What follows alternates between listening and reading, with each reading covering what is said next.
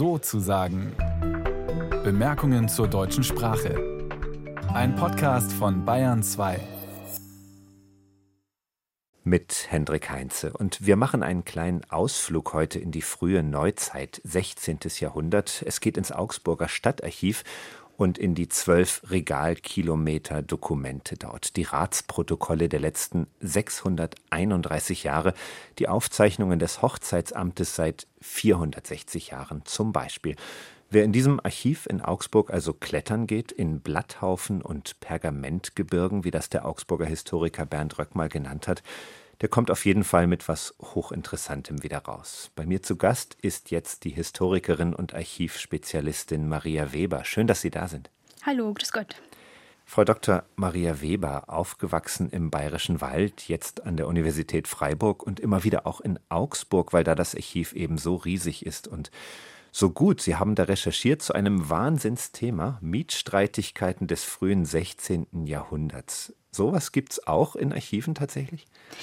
Ja, sowas gibt es auch in Archiven. Es scheint so zu sein, als dass Miete und besonders die Wohnungsmiete virulent in allen Gesellschaften ist. Und wir merken es ja in der Gegenwart ähm, jede Woche wiederum aufs Neue. Es ist ein existenzielles Bedürfnis zu wohnen. Ähm, und dieses existenzielle Bedürfnis finden wir nicht erst in der industrialisierten Stadt des 19. Jahrhunderts, sondern es war Teil einer Lebenswirklichkeit des Mittelalters und der frühen Neuzeit. Man könnte sagen, Mieten ist ein Resultat von Verdichtungsprozessen der Stadt im Spätmittelalter und wird deshalb zum Aushandlungs- und Streitobjekt. Und dieses Streiten und Aushandeln finden wir in einer Vielzahl an Quellen und Überlieferungsträgern, denn es haben sich unterschiedliche Gremien mit diesen Mietproblematiken beschäftigt.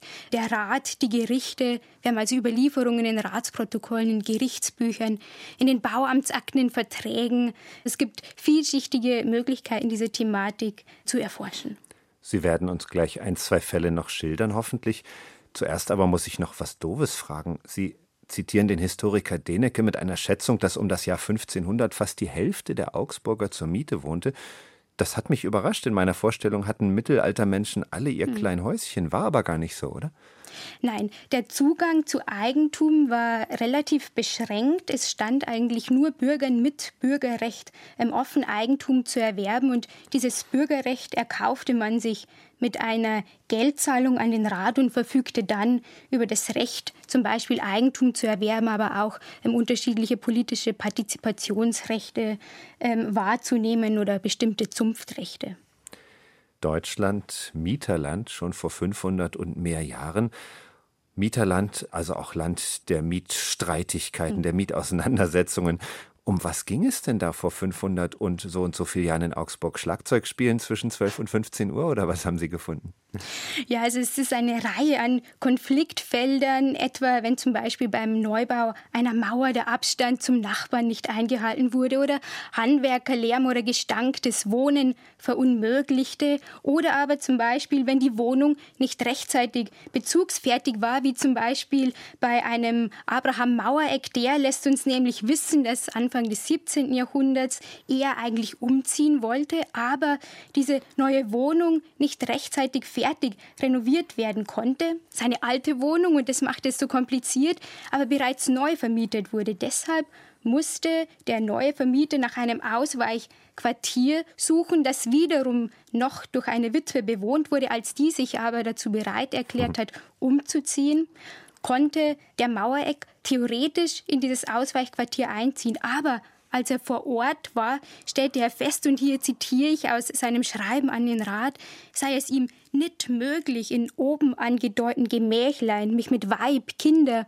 und Gesind zu betragen. Er konnte also nicht umziehen und verweigerte auch den Umzug in ein Zitat so kleines, ungelegenes, liederliches Gemächlein. Das wäre ein Konfliktfeld, Aha. das wir häufiger greifen. Darüber hinaus gibt es andere Streitigkeiten, wie zum Beispiel bei Johann Philipp Apfelbach und seinem Vermieter, dem Goldschmied Abraham Schwarz. Hier war es nicht der fehlende Wohnungsumzug, der zum Problem wurde, sondern Mietmängel, die kritische Infrastruktur des Mietens war problematisch, denn er schrieb an den Augsburger Rat, dass er erstens keinen Zugang zum Holzlager, also zur Energieversorgung hatte. Zweitens würde ihm der Kamin ähm, seine Wohnung verrauchen. Drittens sei ein Abwasserrohr in der Küche nicht funktionstüchtig. Und viertens würde einer im Mietzins inkludierte Waschtag, der jeden Samstag stattfinden sollte, ähm, nicht eingehalten werden, weil nämlich das Bad unbenutzbar sei. Das läuft überhaupt nicht anders als heute. Ja? Bei meinem Waschbecken, äh, da leckt der Sief von unten drunter und wir haben jetzt ein Angebot eingeholt vom Klempner, 535 Euro brutto für das bisschen reparieren. Das war schon damals nicht anders. Ja? Da wurde sich auch beschwert, dass dieses kaputt ist und jenes nicht funktioniert, oder? Ja, also auf den ersten Blick lassen sich tatsächlich viele Ähnlichkeiten greifen. Natürlich ist es so, dass dieses Bauen und Umbauen ähm, in institutionelle Strukturen verankert war. So kann man zum Beispiel sehen, dass alle An-, Neu- und Umbauten etwa durch den Rat genehmigt werden musste oder durch ein spezifisches Gremium, das dazu zuständig war dass Streitigkeiten entweder außergerichtlich durch ein Schiedsgremium verhandelt wurde, das kennen wir heute auch noch, oder eben wenn dieses Vermitteln außergerichtlich nicht funktioniert hat, dann wurde eben vor Gericht gestritten und das eigene Recht versucht einzutreiben. Also wir sehen eine Reihe von persistenten Strukturen und Mustern, dürfen aber nicht vergessen, dass wir uns natürlich im Mittelalter und der frühen Neuzeit in einer Welt bewegen, die durch vollkommen andere Wertevorstellungen geprägt war. Es eine auf ständischer Differenzierung beruhende Gesellschaft mit eigenen Binnenlogiken.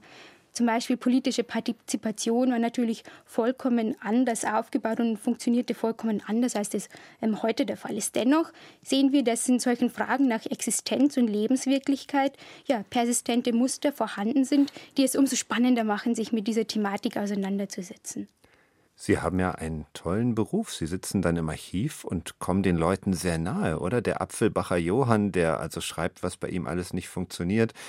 Und der Schwarz Abraham mit seiner Gegenschrift, warum das alles ungerechtfertigte Klagen sind, das ist ja toll, oder? Fühlen Sie dann mit Johann Philipp Apfelbacher, wie er da in seinem Dreckloch leben muss und der Kamin verraucht die ganze Wohnung? Ja, das ist eine ähm, sehr gute Frage. Fühlt man mit den Zeitgenossen ähm, der frühen Neuzeit? Auf der einen Seite ja, natürlich. Man ist da in diese Welt ähm, erstmal eingetaucht, wenn man im Stadtarchiv sitzt. Auf der anderen Seite muss man natürlich bedenken, dass diese Schriftstücke immer bestimmten Motivationen und Konstruktionsbedingungen verpflichtet sind. Und darüber haben sich ja auch Generationen von Historikerinnen und Sprachwissenschaftlerinnen bereits Gedanken gemacht. Und da ist zunächst erstmal festzuhalten, dass alle Texte und Quellen ähnlich wie jedes, wie jeder Twitter-Eintrag perspektivisch und ausschnitthaft ist. Mhm. Ähm, meinen Studierenden erkläre ich das immer. Es sind Frozen Histories, die es aufzuwärmen gilt. Und da muss man natürlich erst schauen, welche Quellen liegen eigentlich vor uns wenn es Gerichtsschriftgut ist zum Beispiel, dann wird hier eher eine Sprachlichkeit zu erwarten sein, die eher den Prinzipien eines Gerichtsverfahrens verpflichtet ist und damit eher mit standardisierten Protokollsemantiken und schematischen Textbausteinen arbeitet, also wenig Raum für Erzählung bleibt und wir damit die Welt aus den Augen des Gerichtsschreibers oder des Verfahrens sehen. Mhm. Anders ist es natürlich bei diesen Supplikationen oder Bittschriften, wie wir es von Abraham Schwarz oder ähm, dem Abraham Mauereck sehen, die verfügen über eine ganz andere Zielsetzung. Hier ist nämlich Überzeugen das Ziel des Schreibens, das eigene Recht zu erlangen. Und hier finden wir diese dichten Situationsbeschreibungen, ganz konkrete Beschreibungen von Wohnkonstellationen, wortreiche Charakterisierungen der Gegenpartei. Und immer ist es das Ziel, die gute Absicht zu beteuern und eine eigene Geschichte zu erzählen. Das würde ich differenzieren. Ja, und äh, im Betonen der eigenen guten Absicht und der eigenen Redlichkeit wird man natürlich auch mal die Unredlichkeit des Gegenübers zumindest andeuten in, in, dieser Überzeugungsstrategie, oder? Genau, vollkommen richtig. Und hier setzt dann die Arbeit des Historikers oder der Historikerin an, denn keinen Text kann man für bare Münze nehmen, wenn von bösen Nachbarn oder vom Neidbau in der Nachbarschaft die Rede ist oder ähm, Dinge emotionalisiert werden, so müssen die immer hinterfragen hinterfragt und jede einzelne Information kontextualisiert werden. Das macht Geschichte letztendlich zur Wissenschaft und erst nach diesem Zerlegen ist es möglich, diese Geschichten sozusagen richtig einzuordnen. Wenn ich das Deutsch des 16. Jahrhunderts lese, so wie jetzt bei Ihnen Verhandlungsprotokolle aus Augsburg, ja, Sie haben es vorhin schon zitiert, nit möglich, mich mit Weib, Kinder und Gesind auch meinen habenden Hausrat und Werkzeug zu betragen. Da verstehe ich immer nur die Hälfte. Wie kommt's denn, dass Sie das eigentlich lesen und verstehen können? Ja, es ist natürlich so, dass ähm, dieses Lesen und Verstehen Teil meiner Ausbildung war. Ähm, ich habe Geschichte und Germanistik studiert und auch während meiner Promotion war es diese tagtägliche Auseinandersetzung mit diesem Material. Und da ist es natürlich einerseits gut, wenn man rudimentäre Kenntnisse zu mittelhochdeutschen Morphologie, Semantik oder Pragmatik oder Lautwandelerscheinungen besitzt. Aber man muss sich immer auf diese Schriftlichkeit aufs Neue einlassen, denn jede schriftliche Dokument, ähm, vor allem diese Mietstreitigkeiten, sind Unikate, an die man sich immer wieder aufs Neue gewöhnen muss. Und da hilft ähm, mir zumindest meine Dialekterfahrung, denn ich habe feststellen dürfen, dass dieser Dialekt oder diese Färbung, die wir in dem Dorf sprechen, woher ich ähm, komme, Zenting am Brot, Riegel, dem Oberdeutsch der Augsburger des 16. und 17. Jahrhunderts gar nicht so fremd ist. Obwohl doch einige hundert Kilometer dazwischen liegen, oder? Genau, Augsburg obwohl, ja. und Bayerischer Wald? Ja, aber hier haben wir mit dem oberdeutschen Dialekt zu tun, in dem die Lautwandelverschiebungen recht ähnlich sind, Wortbedeutungen sehr ähnlich sind von der Satzstruktur, also sehr viele Ähnlichkeiten, die einem da sehr viel weiterhelfen. Sie deuten schon an zwei Charakteristika von früh neuzeitlichen Texten. Zum einen ja die immer sehr freie Rechtschreibung, ja. Also mhm. damals haben natürlich Standardisierungsbemühungen eingesetzt, bei Luther zum Beispiel, aber so weit war es mit denen eben noch nicht. Und eben eine gewisse, der Anschein einer gewissen Mündlichkeit, mhm. auch immer im Schriftlichen. Ne? Das macht eine interessante Textsorte draus, oder?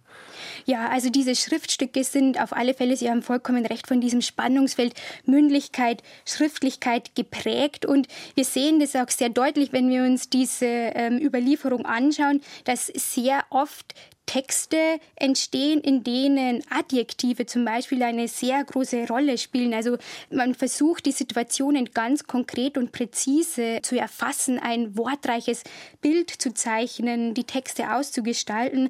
Zum Beispiel solche ähm, Formulierungen wie böse, unachtsam, widerspenstig oder baufällige Dächer. Alles ist zum guten Nutzen, zum schönen Aussehen der Gasse. Das sind alles ähm, so Formulierungen, die dazu beitragen, ein Bild zu zeichnen. Und so schildert Abraham Schwarz sehr überzeugend, warum das Holzlager verschlossen sein muss und warum Johann Philipp Apfelbacher nicht darauf bestehen darf, dass es für ihn immer offen steht. Und Schwarz schreibt, da mein Gassentür den ganzen Tag und bis nachts neun Uhren offen stehet, davon allerlei Leut hineinkommen, im Hinternhaus hinaufgehen, sich verstecken und von diesem Ort der Holzlege bis in mein Vorderbehausung, ja bis in mein Wohnstuben und Kammer kommen, auch was sie fünden, austragen möchten. Er fürchtet sich also vor Eindringlingen, vor Dieben, die durch die Holzkammer ins Haus kommen und deswegen muss die Holzkammer verschlossen sein, sagt er. Ist überzeugend, oder? Genau, sehr überzeugend, zumal wenn man bedenkt, dass Abraham Schwarz ein Goldschmied war, ähm, bei dem es natürlich auch was zu holen gab. Ja. Zu holen gab es auch was im Augsburger Stadtarchiv und geholt hat es dort Dr. Maria Weber, Historikerin in Freiburg, die recherchiert hat zu Mietstreitigkeiten im 16. Jahrhundert. Tolles Thema. Und bevor ich Ihnen danke, sagen Sie mir, woran Sie gerade sind. Was kommt als nächstes von Ihnen? Ja, gerade sitze ich an meinem Habilitationsprojekt und da geht es um Herstellung von Sicherheit nachts in unterschiedlichen Gesellschaften, in äh, Madrid, in Bristol und in Köln sozusagen. Wie sind die Augen der Nacht in der frühen Neuzeit geschärft? Da gibt es so Männer mit, mit Puffärmelkleidung und einer helle Bade, die tragen da Sorge, dass nachts nichts passiert, das weiß ich. Vollkommen richtig, vollkommen richtig. Nur im 18. Jahrhundert will das niemand mehr machen. Man will lieber schlafen und den Tag nutzen. Und das bricht dann zu großen Streitigkeiten und Transformationsprozessen auf und das schaue ich mir in diesem Projekt an. Danke, Dr. Maria Weber, dass Sie bei uns waren. Vielen Dank. Und nächste Woche mehr von uns. Wie immer freitags, wie immer 20 nach 3 oder natürlich im Podcast.